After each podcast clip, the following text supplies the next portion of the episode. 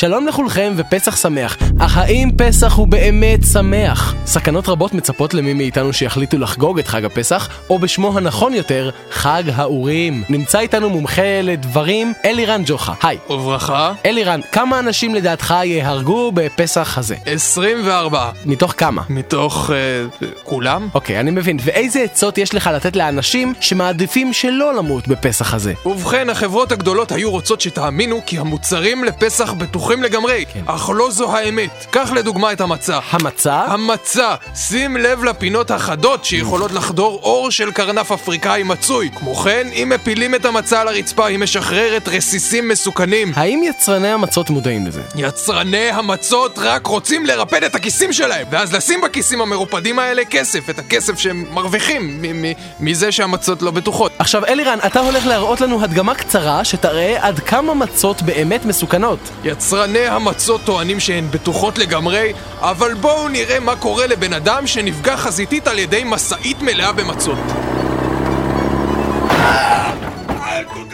עכשיו המצות כבר לא נראות כל כך בטוחות. אם כן, עדות איומה לסכנה האמיתית שמהוות מצות. בהחלט, לכן בזמן הטיפול במצות אנו ממליצים להיעזר בכפפות ומשקפי מגן ואפוד קרמי ואפוד לא קרמי. כמו כן, בפסח שעבר התקבלו לא מעט דיווחים על ילדים שניסו לאכול מצות. אז הורים, אני מבקש, הישמרו לכם. וממה עוד צריך להישמר בפסח? עוד סכנה מאוד ממשית שפסח מציב בפנינו היא המחסור בחמץ. פיתות ולחמים מספקים לגוף חומרים חיוניים כגון חלבונים, פחמימות, גנים.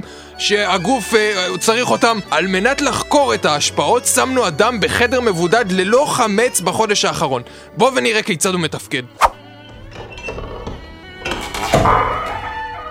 כפי שניתן להסיק מהדממה, מושא הניסוי מת ממחסור בחמץ. מה? הוא תלה את עצמו, אתם השארתם אותו פה חודש לבד, הוא נכנס לדיכאון והוא לא, תלה את עצמו. לא, זה, זה, אתה אני השפעות לא של- מחסור בחמץ לפעמים עלולות להיראות כמו- חבל תלייה, זה, לא מאמין שזה אתה פשוט קורה. לא מקצוע, אתה לא מבין, צא, צא החוצה, אני בוא, החוצה.